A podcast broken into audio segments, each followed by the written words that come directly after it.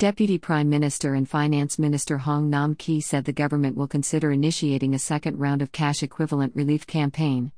Should social distancing measures be raised to level 3 from the current 2 amid a rapid flare up of COVID 19 infections?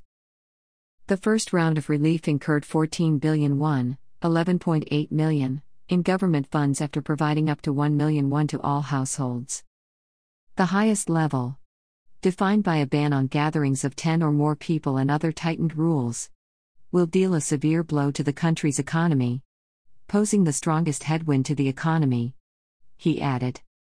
Raising the level to 3 should follow the deepest consideration of its far reaching consequences on every sector of society, Hong said during a press briefing Thursday. The change in the social distancing level, together with changes in the number of new infections, will be the key variable for the government to determine whether to draft a fourth extra budget. He added. Further deliberation will be needed to decide whether or by how much the government should use fiscal policy to help those affected by the level 3 measures. Containment effort is the top priority. Not only a prerequisite for the economy to recover faster from the pandemic, but also a reason he said he cannot oppose the Level 3 rule. Economic recovery and virus containment should be equally pursued. Because we cannot make it with one without the other. The government will continue to seek a balance between the need to put in place strict containment measures and its impact on the economy in high level meetings in the weeks to come, he said.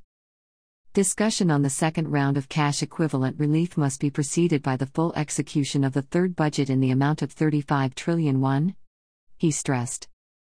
At least 8 trillion won and up to 9 trillion won of 35 trillion won has yet to be executed including 2 trillion won allocated for low-income earners who have experienced layoffs or pay cuts. A part of emergency assistance to better protect the most vulnerable. Hong said. It will take until the end of the year for the third budget to be fully executed. The government will closely monitor the changes in the number of infections before considering drafting another extra budget.